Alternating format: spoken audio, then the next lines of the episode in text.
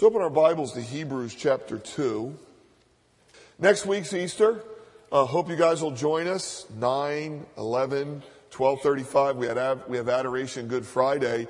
And like all churches around the world, you know, upwards of, think about it, you know, 3 billion people will come together for one singular focus next week, and that's to celebrate the resurrection of Jesus Christ from the grave. Now, um, that's wonderful, right? I mean, Jesus got up on a Sunday morning and walked out of the graveyard. It's the first time we ever saw tracks leading out of the graveyard. And so most people understand that, but I wonder if I polled the people that will celebrate the resurrection next week, if they understand why Jesus came and why did he die, I bet you I'd have a hard time getting direct answers to that. Why did Jesus come in the first place? Why did he have to die? Now, I share with you that Hebrews to me is one of the most Christ exalting books in the Bible. It's a very hard book to preach from. It's a very hard book to study. I can't tell you how many times during the week I just stop and I'm in awe of all that God has done.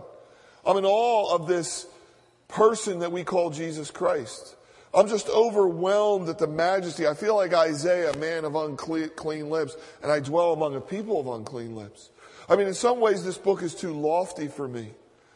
And so as I make my way through it, I just keep seeing this, this Christ exalting passion, the writer trying to communicate to you and me. So let's pick up in chapter two. I think God's going to answer those questions and more.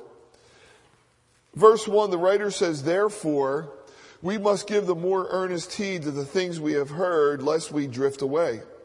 For if the word spoken through angels proves steadfast, and every transgression and disobedience received a just reward, how shall we escape if we neglect so great a salvation, which at the first began to be spoken by the Lord and was confirmed to us by those who heard him? God also bearing witness both with signs and wonders, with various miracles and gifts of the Holy